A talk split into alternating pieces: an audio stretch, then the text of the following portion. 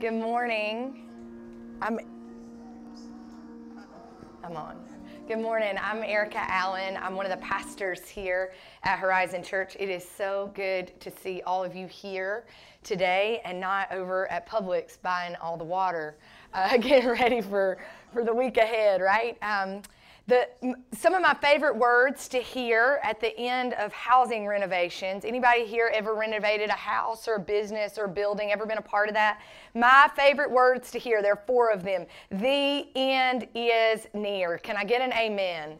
The end is near right? But finally, the disheveled, disorganized, chaotic life of living out of boxes with dust all around you and all this stuff, it's finally over, right? The end is near. What really good words to hear at the end of a renovation, right? This is what I found though. People live in, in, in renovation, in the post renovation mode, and when the end is near, they sort of do one of three things, okay? There are the people who live on like the renovation never happened. So you've reorganized the bathroom, you've renovated your bathroom or your kitchen or whatever, and you still put the same stuff back in the same drawers. You don't throw anything out. That mixer that your grandma gave you 60 years ago that you'll never use, you still find some place to hide it, right? You live as if the renovation didn't even happen. Okay, have you ever been in those houses where you're like, wow, this kitchen looks really nice? Why do you have a silk flower from 1972 sitting there? You know, have you ever? But I'm, some of us live like the renovation did not even happen. The second way that some of us lives is instead of living like the renovation didn't happen, we live in that frenetic, chaotic energy that we have to we have to harness when we're trying to survive the renovation, right? The bathroom is a mess, so we've just had to chaotically figure out how to get everything to the guest bathroom and make it work, right? But we find ourselves even after the renovation is complete, as the end is near, we're still living with this chaotic sort of energy. When's the contractor going to call me and tell me he's found something he's not supposed to? When's the sink going to mess up? When's the toilet going to mess up? When is everything going to fall apart? We live waiting for the next shoe to drop.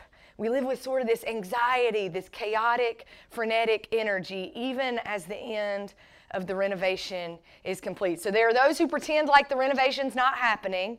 There are those who are going to continue after the renovation to live like they did in the midst of the renovation. And let me tell you that energy that helps you survive the renovation is not going to be what helps you enjoy the goodness of the renovation at the end. So there's a third way that you can live at the, at, at the end of a renovation. You can enjoy the peace and happiness and the goodness that comes from something in your life being renovated. You can invite people over to see it. You can share. You can sleep better at night. You can not have to take so much allergy medicine because there's not as much dust in your house. You can live a calmer, more peaceful life.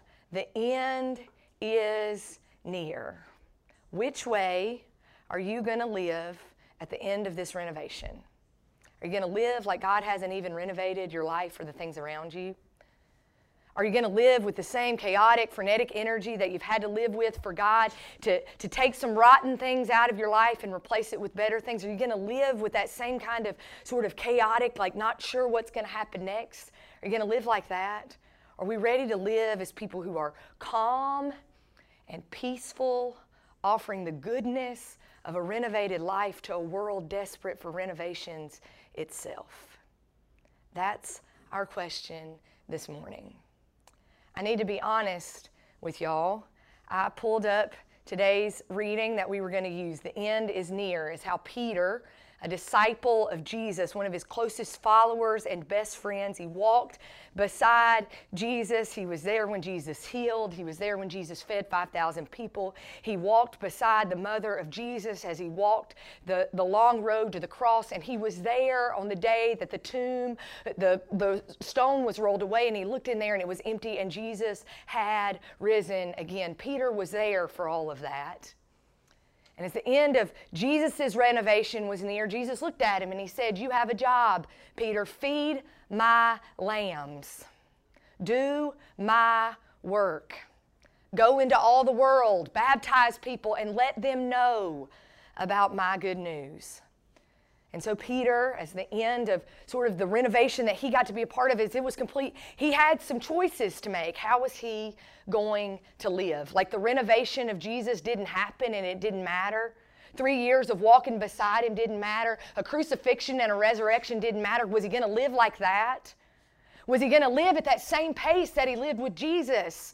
where they'd have to work really hard and then go away to the garden or to the boat and take a break? Was he going to live at that same kind of pace or was he going to live offering good news and restoration to a world desperate for it? And so Peter started new churches. He gathered groups of people just like you all are gathered here today. He gathered them in the rooms of homes or in the back of restaurants or inns or wherever they could meet. They would gather together in the early days of the church, they'd read some teachings of Jesus, they'd pray, they'd sing songs about the, the risen Jesus and what it was he was calling them to do. They'd eat together, they'd encourage one another, and then they would ask one another Are we going to go out into the world and renovate? Are we going to sit here and pretend like this didn't happen? And most of the time, they say, We're going to go out there and we're going to join in the renovating work that God's already doing. We're going to feed the hungry. We're going to care for the sick. We're going to make sure widows are taken care of. Orphans will have homes. We're going to do the work of the risen Christ in the world. And then they they do this, and then Peter would go on to the next place and start another church.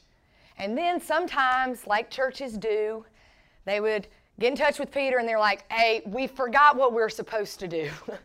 this, this renovation is harder than we thought. We've, we've ripped out the hard parts of our lives that weren't making sense. We've ripped out the rotten parts. We've, repair, we've let God repair the foundations. But now it's time for the finishing touches. And we don't know what color tile to put in the, in the room that we're worshiping in anymore, right?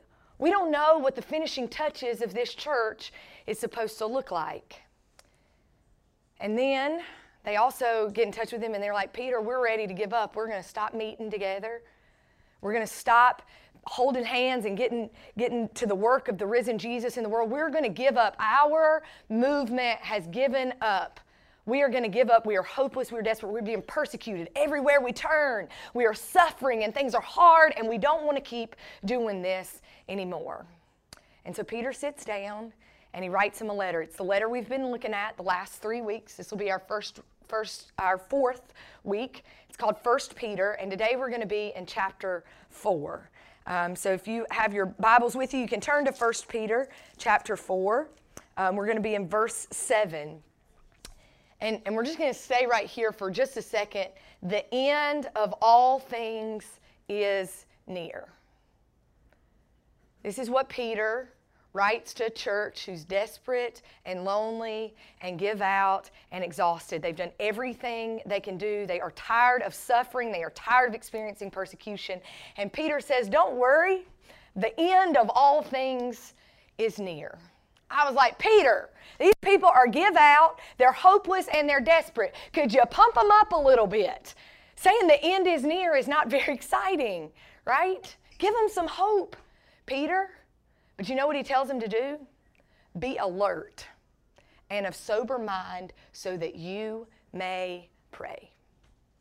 How often, in the midst of, of a renovation, when the end is near, the last thing we do is slow down a little bit, get clear about the things around us and where we're headed, get sober and in a, in, a, in a way of recovering and living differently than the energy you've lived in during the renovation, how often do we miss this step?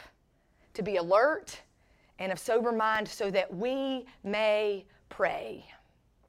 Because the renovating work of God doesn't just depend on you rolling up your sleeves and working really hard. The renovating work of God depends on the one whom we pray to and get power from to do this work. The end of all things is near.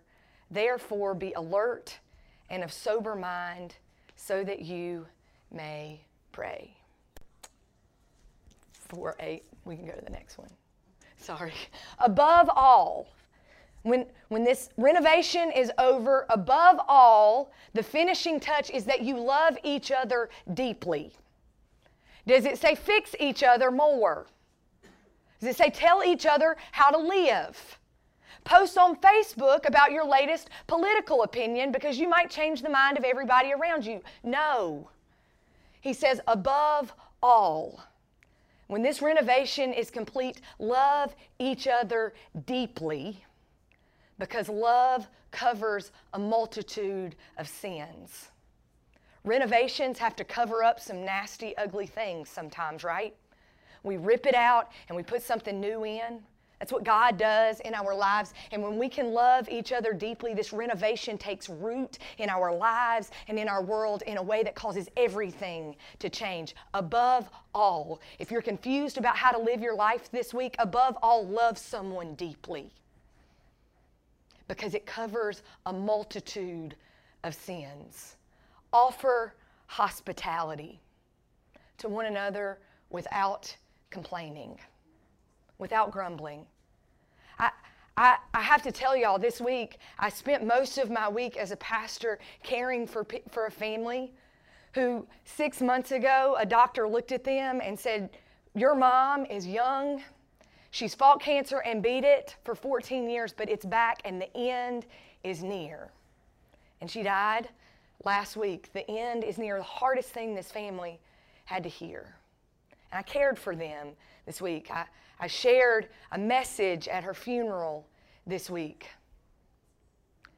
And so many times I know that the only thing that the people, her closest friends and family, the things they wanted to do was to be able to offer hospitality to one another. What they would have done for one more hug, for one more cup of coffee, for one more meal, for one more second with her. They would have done just about anything. But so many of us forget that the end is actually near, and we just live in this frenetic pace of renovating the world that we forget to slow down and offer hospitality to people around us without complaining.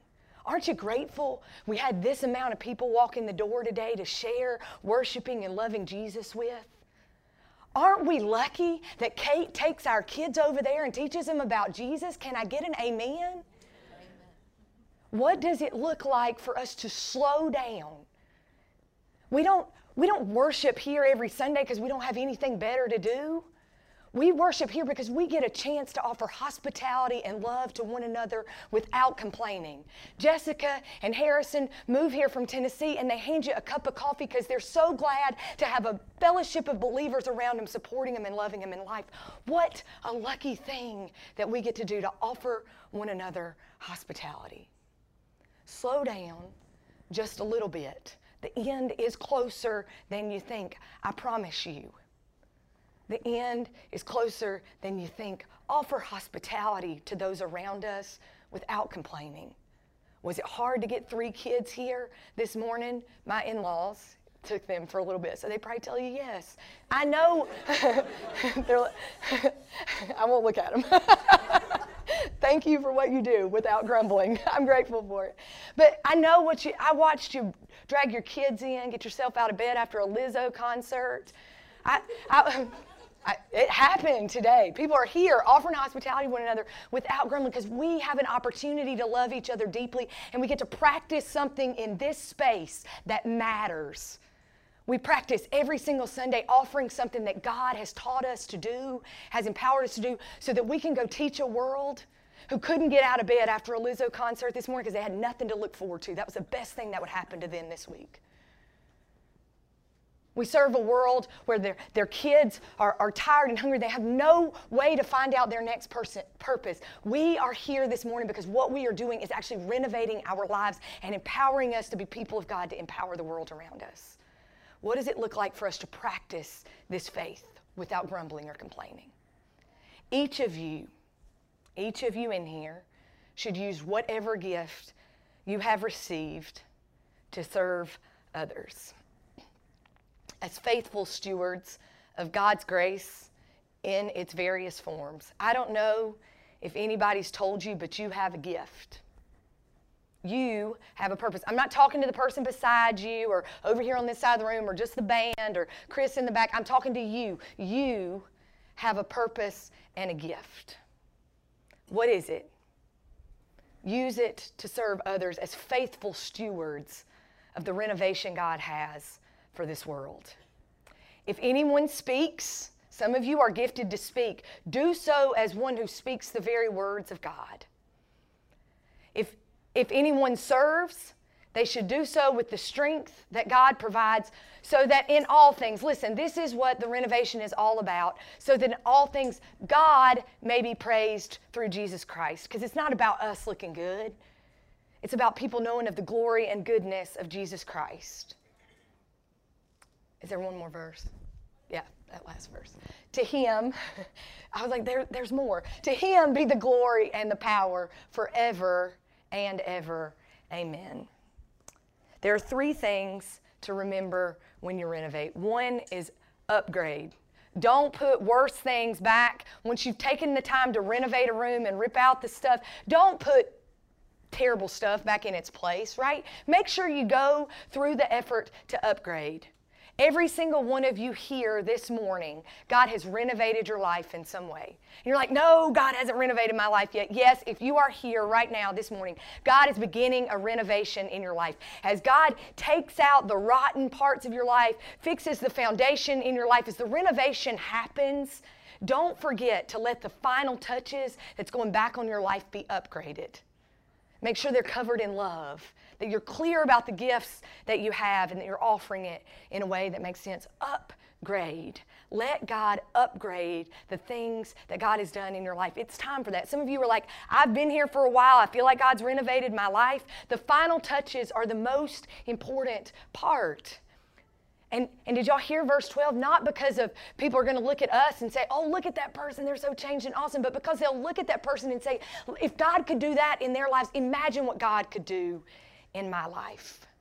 If God can use them to renovate something, imagine what God might be able to use me to do. I want that. Are we living in a way that the renovations God has in our lives has us hungry, has other people hungry for the renovation God wants in their lives? It takes an upgrade.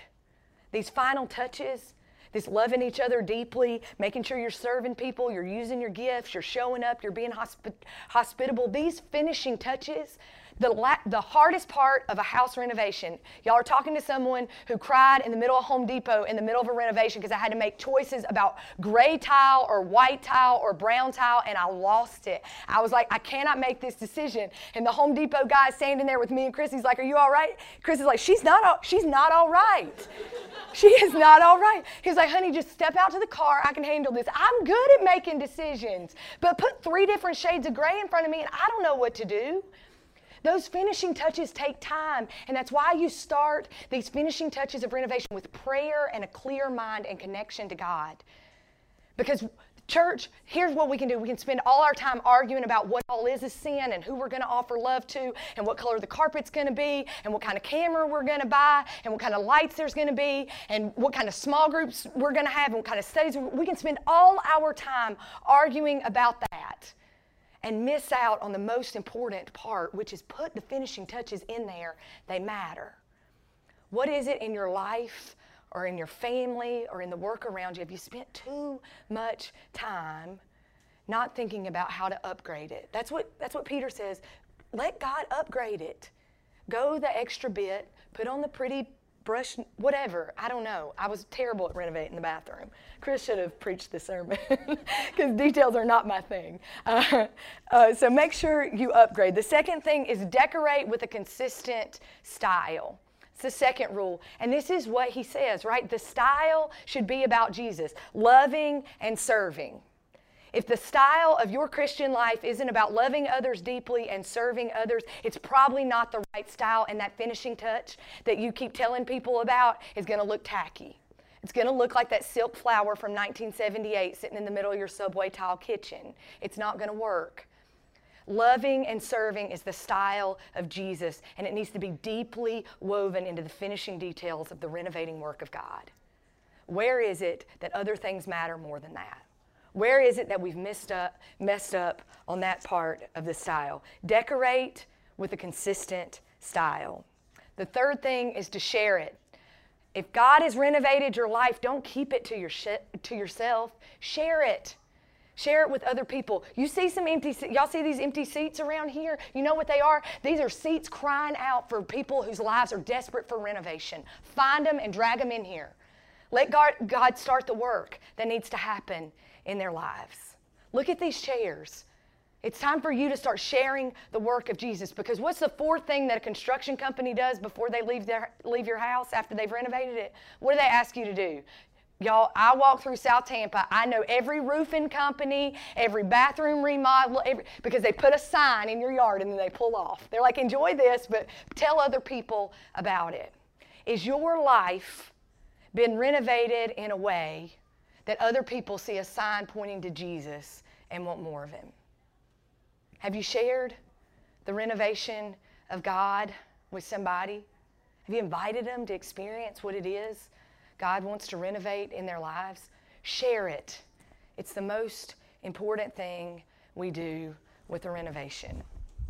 I started off today by telling you that the end is near is the best thing you could hear in the end of a renovation, but it's some of the saddest and hardest words that we hear at the end of our lives. But so often we live at such a frenetic pace that we never think about what we want people to remember about the renovations God has done in our lives. And so I know y'all have come in here at a busy, in the middle of a busy weekend and you're headed out to more stuff. I know that. But for just a moment, can you stop? And can you ask God, what does it mean that you, what does it mean that the end is near? What how do you want me living? What is it about the renovation in my life? Do you want to put some finishing touches on? What is it you want me to do just a little bit different? How can I love others deeper? How can I be more hospitable? How can I quit complaining so much? How can the style that God is putting on my life be, be one that says, I love and I serve? You have a moment right now to ask that question. We don't get many of these moments to stop in life, to get off the, the, the rat race of life and, and just think, what is it that I want to be remembered for? I got a call last Sunday, and then on Friday night, right before Chris and I went to bed, his best friend, the best man in our wedding, texted us and he said, My dad just had a heart attack. I need you to pray. He's in Seattle, his dad's in Mississippi. And he texted us two hours later, and his dad had passed away. The end is near. It made me stop for just a second this week and think it's a little closer than we think. And I'm not trying to be morbid, I'm just asking us to make sure we're living knowing that the end is nearer than we think because it causes us to live with a little bit more intentionality than we do when we pretend like it's not coming. When we pretend like renovations haven't happened. Larry White, Justin's dad, retired from a, a job that he'd worked for 30 years. And there was a, a Methodist boss person, a United Methodist Church pastor person, and they needed somebody to go and preach and serve two teeny tiny churches in the middle of nowhere, Mississippi. They had nobody to send them to. And Larry, who'd retired and was looking forward to a life of putting his feet up and watching TV and you know doing some fun things, he said, "Send me, I'll go." Because he told Connie, he looked at her, his, his boss, this woman that asked him to do this, and he said, I don't want to live the, the last days of my life and not have made some kind of difference that God asks me to make. He, there is a church gathered, there are two churches gathered somewhere in Mississippi without a pastor who's loved and cared for them for the past three or four months. And I don't say that because I want us to be sad and depressed. I say it because the end is closer than you think. And it's time to start thinking about how what you're letting God do with this renovated life that you're living. Does it matter? Is it making other people hungry? Is it giving honor and glory and praise to Jesus? You have a second to ask that question right now. And I need to tell y'all that when I slow down, sometimes I'm like, God, I'm real sorry I'm messing that part up real bad. I said that a couple times this week. I wrote it in my journal last night. I'm real sorry I'm messing that part up. But rip this part out and, and put some better finishing touches on it, God. God's grace will do that. God's grace and love will do that. But don't miss out on the opportunity to let God show off the finishing touches He wants for your life. Don't miss out on it. You have a moment now, this morning, to think about what is it that I want people to see in the renovated life God has given to me. It matters. And there's somebody in this world hungry for the renovation God has for them that God's going to use your finishing touches to draw them unto Him. Thank you, God, for using the humble people in this room to invite others into your renovation. Will you pray with me? God, for those sitting here this morning knowing full well what some of the finishing touches you want to put on their lives is, I pray. For those who are desperate for their lives to matter and to have purpose, I pray. And I pray in this moment that every single person in this room will feel the power of Jesus that goes on forever and ever and ever to equip us to share your renovating love with a world desperate for it. Renovate us this morning and use us to renovate a world desperate for your love and your service. Amen.